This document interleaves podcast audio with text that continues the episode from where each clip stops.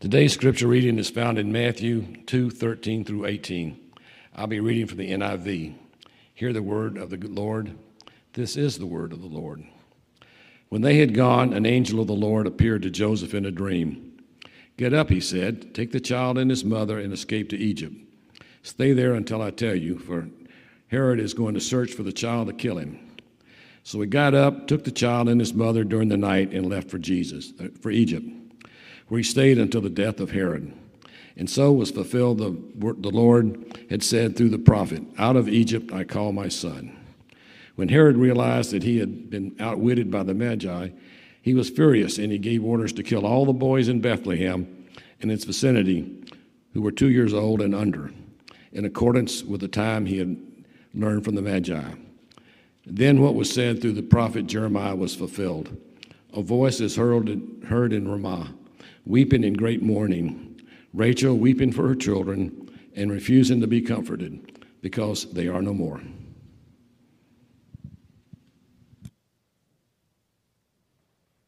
This is the word of the Lord. Thanks be to God.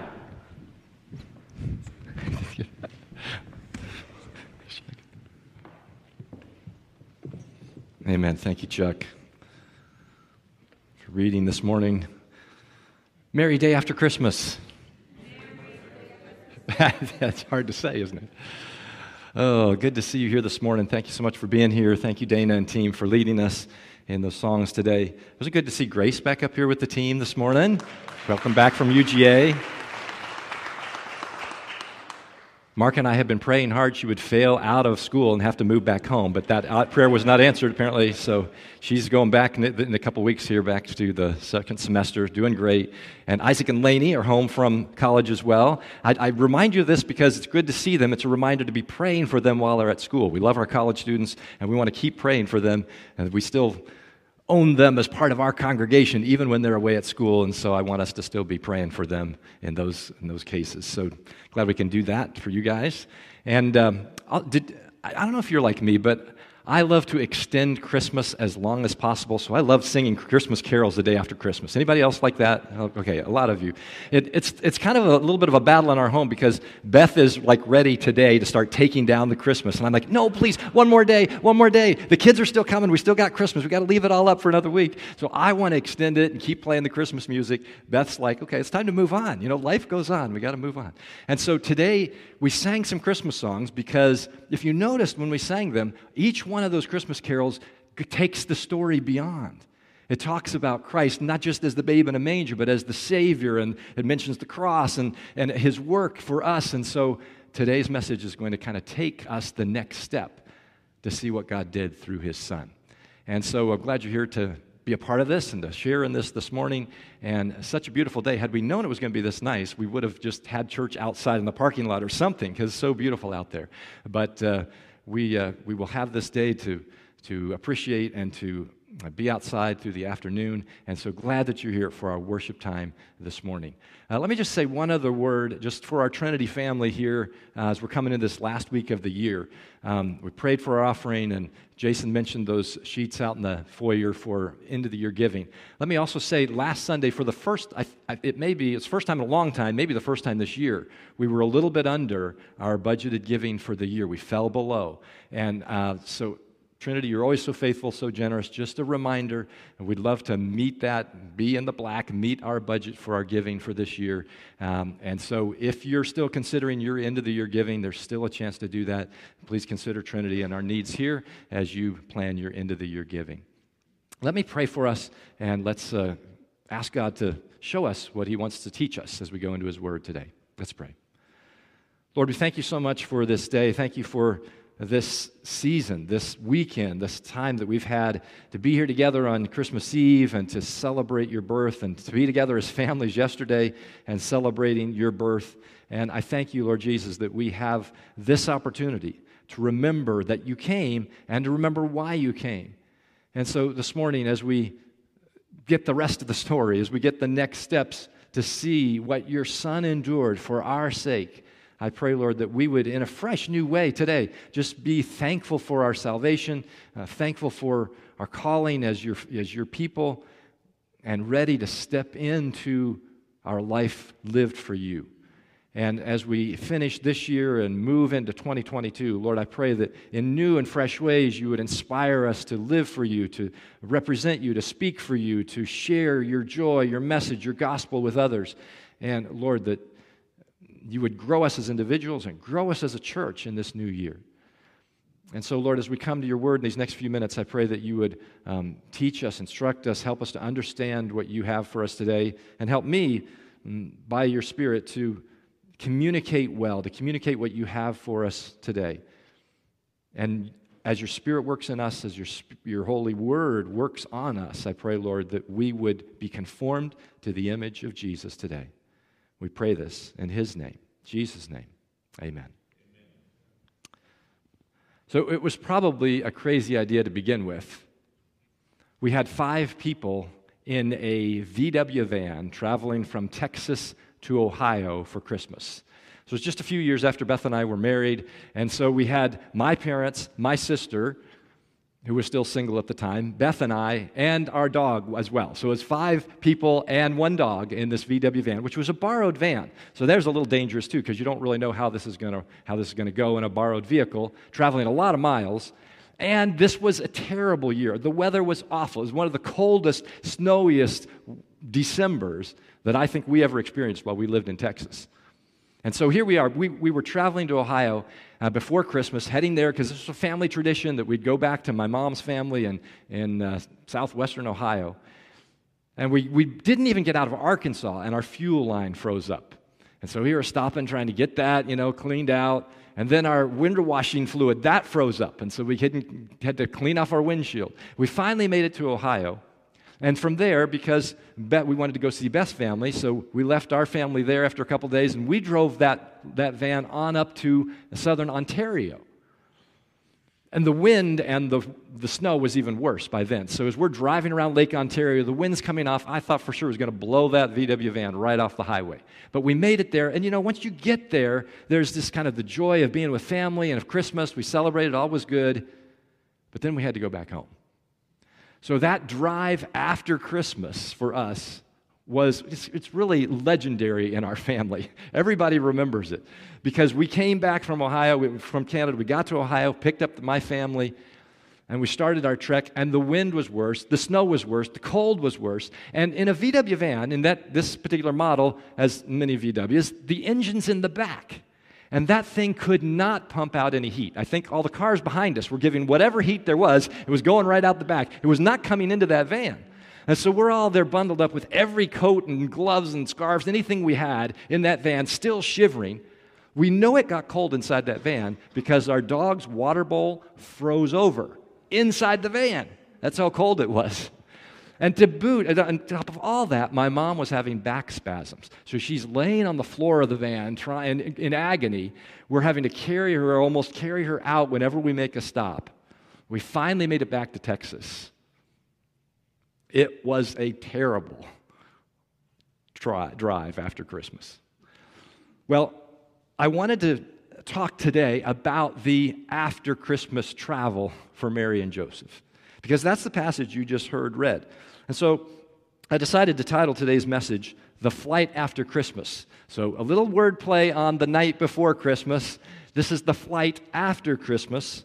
And for Mary and Joseph, it wasn't snow and ice and stuff like that, but it could not have been an easy trek. Have you ever thought about that? Mary and Joseph making that journey from Bethlehem to Egypt with a little baby, with a little baby in tow.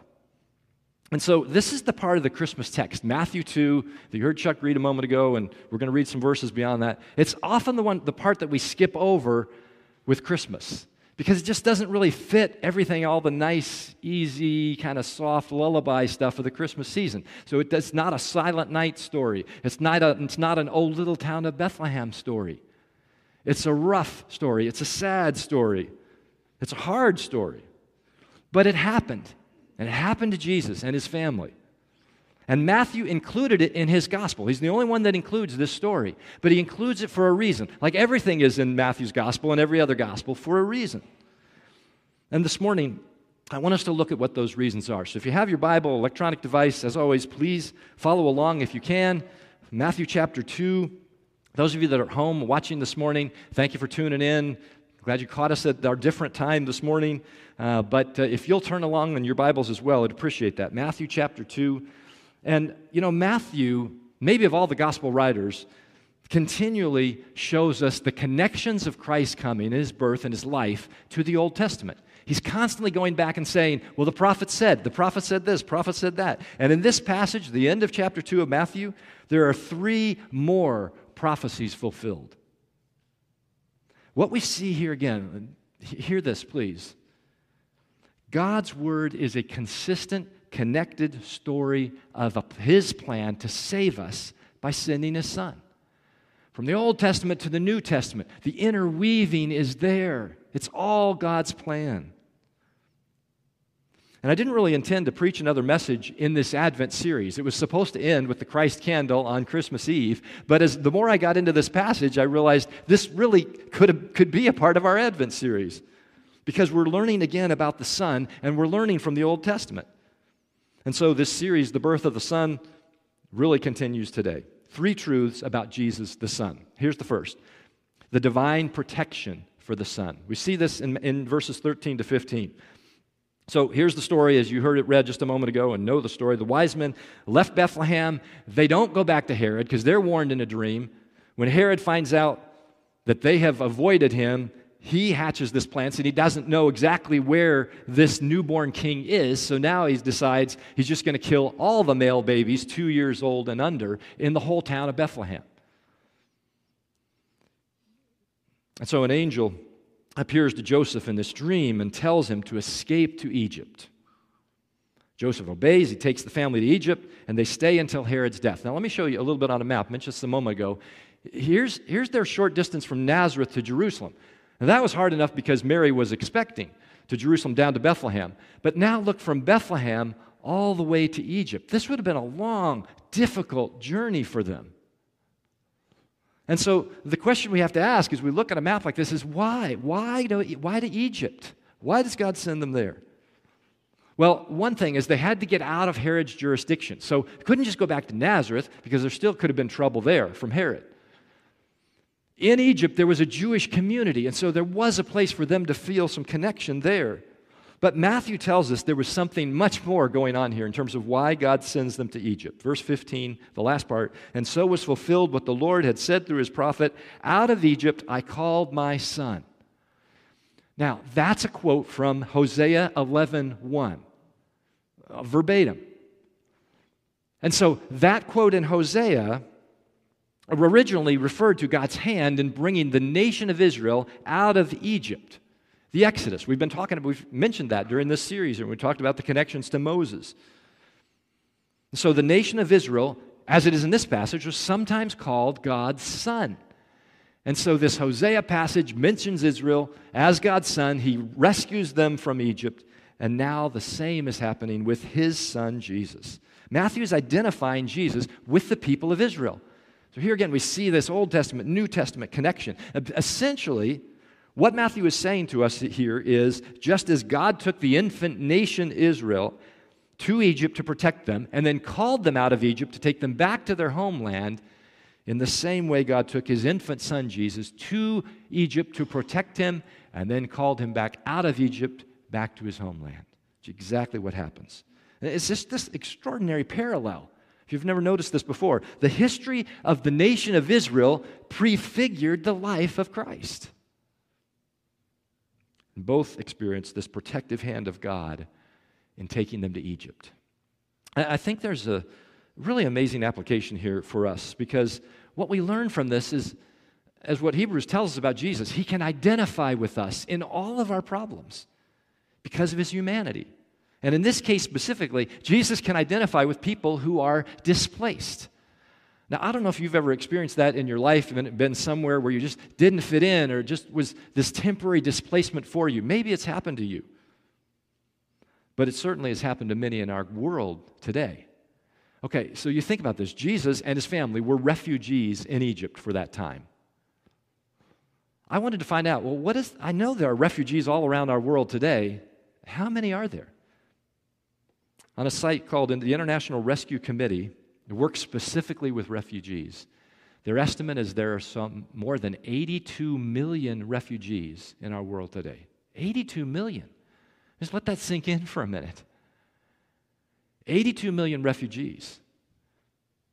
And I looked and they gave the their list of the top 10 countries experiencing humanitarian crises, which often is what creates this refugee experience. Sometimes refugees within their own country, sometimes they're pushed right out of their country to neighboring countries. And here's the list.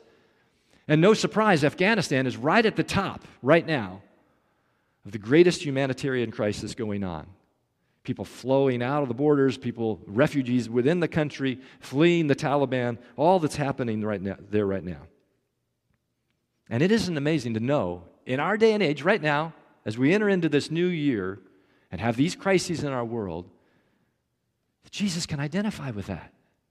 Jesus was a refugee himself. God worked to help him in his time of displacement and his family and God is at work in those ways today. And I want to show you one example of that. If this very week we got an update from one of our mission partnerships, Elam Ministries. They work specifically in Iran, right? You've heard a little bit about that over the last couple months. We've shared about the, their mission. And, and, and the country of Iran borders Afghanistan. So look at it here on a map, and you kind of see how they share this border. So some of the refugees from Afghanistan are arriving in Iran. Well, Elam talked about a pastor, a Christian pastor in Iran. And so it's, got to be hard enough to be a pastor in Iran. Now he's also dealing with, with refugees coming from Afghanistan. What they reported is this pastor was expect they were doing an outreach this weekend. I don't know if it was yesterday on Christmas Day, but it was a Christmas event that they were doing for the refugees, and their expectation was that 400 refugees would be at that event that that church put on. Think about this. Because they have been chased out of Afghanistan, they are now hearing the gospel in Iran as refugees. This is how God works. There's amazing ways God works. And so the story of Jesus is a reminder that God works to save, protect his people, even in their displacement, even as refugees. So the flight after Christmas was not this unexpected change of plans, and God's in, in heaven saying, Oh my goodness, what's happening? I got to get him to Egypt to say, No, this is prophetic. This was part of God's plan from the beginning, that he would call his son out of Egypt. A fulfillment of prophecy, and a, and a reminder to us of God's faithful protection. Here's the second thing, and here's our second point this morning the world's rage against the son. Herod is just one example of how the world, many in our world, respond to Jesus. So, we mentioned this a little bit Christmas Eve, so I'm kind of picking up on our Christmas Eve message and running with it a little bit more this morning. So Matthew tells us about the rage of King Herod when he finds out that he's been, he's been fooled by the Magi. He comes in to murder all the boys in Bethlehem. And maybe you've wondered this as well. I wondered, well, how many would that have been? So I looked this up a little, little research on this too. So the estimates, based on how big Bethlehem was at the time, that this probably would have been some 20 to 30 baby boys that would have been murdered by Herod. And as terrible as that seems, this actually was right in line with Herod's very character. He had already murdered members of his own family to protect his throne. So it's no big surprise. It was easy for him to choose to murder 20 or 30 young boys to protect his throne. But it was terror, obviously, and grief for those families in Bethlehem. And so, again, Matthew gives us a historical parallel here. When he tries to describe the sorrow and the grief in Bethlehem over this, he quotes Jeremiah 31 15. We put this on the screen again, and it shows you the, the verse, verse 18, which is direct quote from Jeremiah. A voice is heard in Ramah, weeping and great mourning, Rachel weeping for her children and refusing to be comforted because they are no more. So, what is the historic situation back in Jeremiah? Well, it's the captivity. It's the Israelites, their families, their children being carried off by the Babylonians, many of them murdered by the Babylonians as Jerusalem falls. And so Jeremiah is describing the sorrow in the captivity. And he mentions Rachel. What, if you've ever wondered in this passage, why is it Rachel weeping for her children? Well, Rachel was the wife of Isaac, as you remember, and she was often considered the mother of the nation of Israel. Her son Jacob, his name was changed to Israel. And so he's kind of looked at that family as being the start of the nation of Israel. And so this quote from Jeremiah is a reminder of the sorrow in Israel, comparing the grief in Bethlehem to the grief of Israel's captivity. But Herod, it's even beyond that because Herod serves as an example of the world's hatred toward the Lord's Messiah. I mean, like many other leaders after him, Herod attempted to thwart God's plan. He's going to destroy this Messiah, but it doesn't happen. He's not able to do it. In fact, if you look at the verses following the quote from Jeremiah, you'll see that even back in that Old Testament quote, there was a, there was a, a message of hope. As Israel is being carried off in captivity and there's all this sorrow and grief, there was still hope, and Jeremiah gives it. Look at this verse, verse 17. It comes two verses after the sorrow verse. Jeremiah says, So there is hope for your descendants, declares the Lord. Your children will return to their own land. In the midst of sorrow is the hope of the return. And so, even in the sad story of this Bethlehem massacre, and it is sad, Matthew, by connecting it to Jeremiah, is saying there's hope in the midst of our suffering. There was in Bethlehem, and there is for us. God saved his son from that massacre so that he could complete the work of salvation for the world. And he, as the rightful king, will reign one day and he will bring an end to all murder and death and sorrow and grief. Everything that happened in Bethlehem, he will make right one day. And so for us, I think the example, the, the application for us is we should not be surprised when we see hatred and anger and death in our world. It is part of living in a sin cursed world. And Beth and I, a lot of times when we hear the, even just the, the Atlanta news had the crime and the murders, and we just shake our heads. But it's going to be that way, folks, until Jesus comes back and makes all things right. We live in a broken world. But we don't need to be discouraged. And this is the hope of the second advent. That's why these Christmas songs we sang today remind us that Jesus is coming back and he is the righteous king. He is the prince of peace. He will set things right. He will defeat sin and death. And we have the hope of living in his eternal home forever. Henry Wadsworth Longfellow wrote a poem that became the Christmas carol. Maybe you sang it this year at some point. I heard the bells on Christmas Day. Maybe you heard it play as you were listening to Christmas music. Well, the song was written in the midst of great sorrow and heartache. If you don't know the story behind this, in 1881, Longfellow lost his wife in a fire. In fact, he himself was badly burned trying to rescue her from that fire, but she did not survive. He was so badly hurt, he could not even attend her funeral. Longfellow fell into a deep depression, and the next year didn't get any better. His son went off to war. This was the time of the Civil War, and he was injured.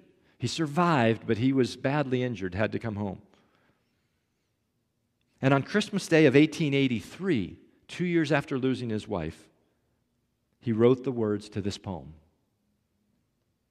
It, it evokes the sorrow of the war torn world that he lived in, in the middle of the Civil War, but also the hope that God's righteousness would prevail. I want to just put up on the screen a couple of verses.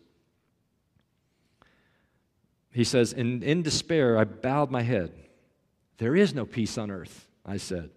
For hate is strong and mocks the song of peace on earth, goodwill to men. But notice the next verse. Yet pealed the bells more loud and deep God is not dead, nor doth he sleep. The wrong shall fail, the right prevail, with peace on earth, goodwill to men. So, this Christmas, this day after Christmas, I think we need to remember that Jesus is coming back. We need to remember the hope and the promise that he will return, that his second advent is coming, and that he will one day make all things right again. There's one more part of the story that, again, I think show us in this case the humble beginnings of the Son. One more lesson from the Son. We often talk about the humble birth of Christ, right? The baby in the manger, the, the stable, the straw, what a humble beginning. But it didn't stop there. His humble life continued, and Matthew wants us to see that. So follow with me as I read Matthew 2, start with verse 19. This ends right where Chuck picks up right where Chuck finished reading.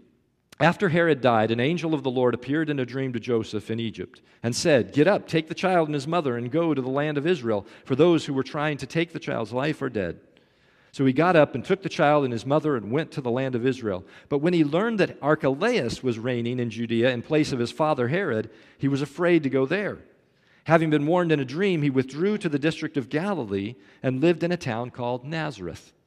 So was fulfilled what was said through the prophets he would be called a Nazarene. Now, the first thing about this, I'm just amazed by Joseph's dream life. So, this is now four times in just the first two chapters of Matthew that Joseph has had a dream and an angel has spoken to him in the dream and given him instructions. And again, as he did all four times, he obeys. And I also, as I read this passage, I also wonder why was Joseph even trying to go back to Judea? Remember, his hometown, Mary's hometown, was Nazareth. Why wouldn't he just go from Egypt back to Nazareth? Why try to go back to Judea? And have to be warned again that you can't go back there. Well, uh, there's Scripture doesn't tell us why. So just understand, this is just my guess here, but here's how, how I process this. I'm thinking Joseph knew that his son was to be the Messiah. And if he's going to be a king, he needs to grow up near the capital city of Jerusalem, or at least in Bethlehem to be close by, the city of David. It's somewhere there. He's got to grow up there. I think that was Joseph's reasoning. But God said, no, not Jerusalem, not Bethlehem. He's going to grow up in Nazareth. I think Joseph was probably thinking, no, we can't go back there. I know what Nazareth is like. We're not going back there. We're not going to raise our son there. God says, yes, you are. So why? Again, Matthew tells us it was foretold by the prophets. Okay, so this is a fulfillment of prophecy. That's one reason why. But here, he doesn't give us a specific quote. And so it's probably this is a compilation of what prophets said about the Messiah. But again, there's no specific Old Testament passage that says the Messiah will be a Nazarene. So, what is he referring to? What do we know about the town of Nazareth in Galilee? Well, what we know is the province of Galilee was considered a bit backward. You, you, remember in our study of the book of Acts, when, when Peter and the apostles come and they're preaching in the temple, and the religious leaders bring them in, they said, they were surprised. They said, Aren't these guys Galileans? In other words, these are country boys. How can they be teaching like this in the temple? Because that was the consideration. Galilee was kind of a backward place. And Nazareth was the armpit of Galilee. It was the worst. It was a Roman outpost, which meant there were a lot of Romans there. And so any Jews that were there were considered by other Jews to be, you know, kind of suspect. They're living with the Romans. The name Nazarene, in fact, even came to stand for anything that was despised or scorned. So to call someone a Nazarene would be like a southerner referring to a northerner as a Yankee, or a northerner referring to a southerner as a redneck. It was kind of meant to be derogatory. Or up in Canada, it's the Newfies, those people from Newfoundland. So, like the place you live means something about you. Remember what Philip, when Philip went and found Matthew, or Nathaniel. He found Nathaniel and he said, I found the Messiah. Do you remember what Nathaniel said? Here's John 1 46. He says, Nazareth? Can anything good come from Nazareth? And that wasn't just Nathaniel, that was the thought of the day. Nobody thought anything good could come from Nazareth. It was despised town. And it's where Jesus grew up. In a poor Jewish family living in a despised, God forsaken town. And that's where it connects to the prophets. Isaiah 53 3, familiar passage, a prophecy of the Messiah. He was despised and rejected by mankind, a man of suffering, familiar with pain, like one from whom people hide their faces. He was despised, and we held him in low esteem. Isaiah knew that's what the Messiah would happen to the Messiah, eh, which is an amazing description of God's servant king. He was a Nazarene.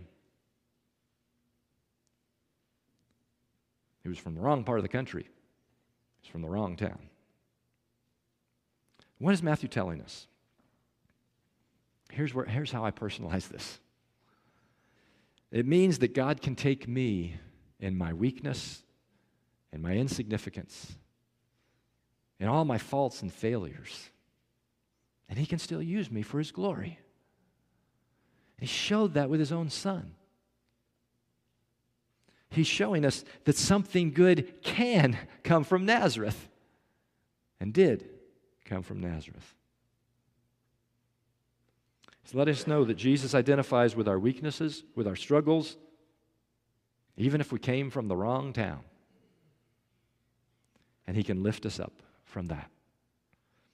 I love the message of 2 Corinthians 8 9. Let me tie this in right here. It's a powerful verse about the grace of Jesus. Paul says this For you know the grace of our Lord Jesus Christ, that though he was rich, for your sake he became poor, so that through his poverty you might become rich. What a great picture. It's exactly what Matthew shows us in Matthew 2. He became poor so that we could be rich. He humbled himself on this earth so that we could share in the riches and the glories of heaven. So think about it this way Jesus was born in a lowly manger for your sake. Jesus became a refugee for your sake. Jesus grew up in a despised town for your sake. And Jesus suffered the shame and the disgrace of the cross for your sake. Today, uh, December 26th, is Boxing Day. Have you been celebrating Boxing Day today? I mean, it's on the calendar. Now, these our Canadian friends down here will understand, and I didn't know anything about Boxing Day until I connected with Beth as a Canadian because it's a British holiday. And so the Canadians celebrate it too. But most Canadians, I don't know about you guys, but most Canadians, Beth didn't know uh, what it, what it was about. I mean, she thought, as I thought, Boxing Day was the day you take everything you got from Christmas, you box it up, and you take it back to the store. You return the things that aren't the right size or whatever, the things you don't want, you take them back, you box it up. That's Boxing Day. But that's not the original meaning of the holiday. It starts way back in, in British history when landlords and would give their servants the day off the day after Christmas, December 26th. And they would give them a box, thus Boxing Day. A box. It was a Christmas box. They would take it home. It was gifts for their family. And I thought about that holiday, which is today, and I thought uh, there's actually a connection there because Jesus came as a servant. The connection to servants, servant is right there. It's what Paul says about him in Philippians 2 6 through 8, which is so, so fitting for today's message, who, being in very nature God, speaking of Jesus, did not consider equality with God something to be used to his own advantage. Rather, he made himself nothing by taking the very nature of a servant. Being made in human likeness, he being and being found in appearance as a man, he humbled himself by becoming obedient to death, even death on a cross. Jesus humbled himself and he died so that we could be lifted up and live. So we're six days away from the start of a new year, right? Six days away from the new year. The flight after Christmas that we've seen today in Matthew 2 teaches us that a manger birth and a refugee infancy and even a Nazarene childhood do not minimize the significance of one's life. It didn't for Jesus, and it doesn't for you. Your past is past. 2021 is almost past. Your sins have been forgiven. And you, if you know Jesus Christ as your Savior, are a new creation in Him. 2 Corinthians 5:17 says, "The old has gone, the new is here." What a great verse as we come into a new year. And so, what are you going to do with this new year? Here's how I suggest applying this message today, this passage today, to the new year that's coming. Here's the first thing you can live in boldness and courage because of God's protection in your life. God protected his son in Egypt. He can protect refugees in our world, and he can protect you in this new year. Second thing is you can live with hope and assurance because of God's promise for the future. And as bad as things get, and as bad as things were in Bethlehem, there's hope. There's a future. We know how the story ends. And then, third, you can live in humility and confidence because you've been given the spiritual riches of Jesus Christ. He became poor so that you could be rich. It's great to carry into a new year, isn't it? So let the message of Christmas, even as you start to take down the decorations, if you do today or tomorrow or this week, carry the message of Christmas with you into this new year. Let's pray. Lord Jesus, we thank you so much that the story didn't end at a stable in Bethlehem. That you took your son to Egypt. You brought him back from Egypt. You protected him from Herod. You protected him during the murder and the mayhem in Bethlehem.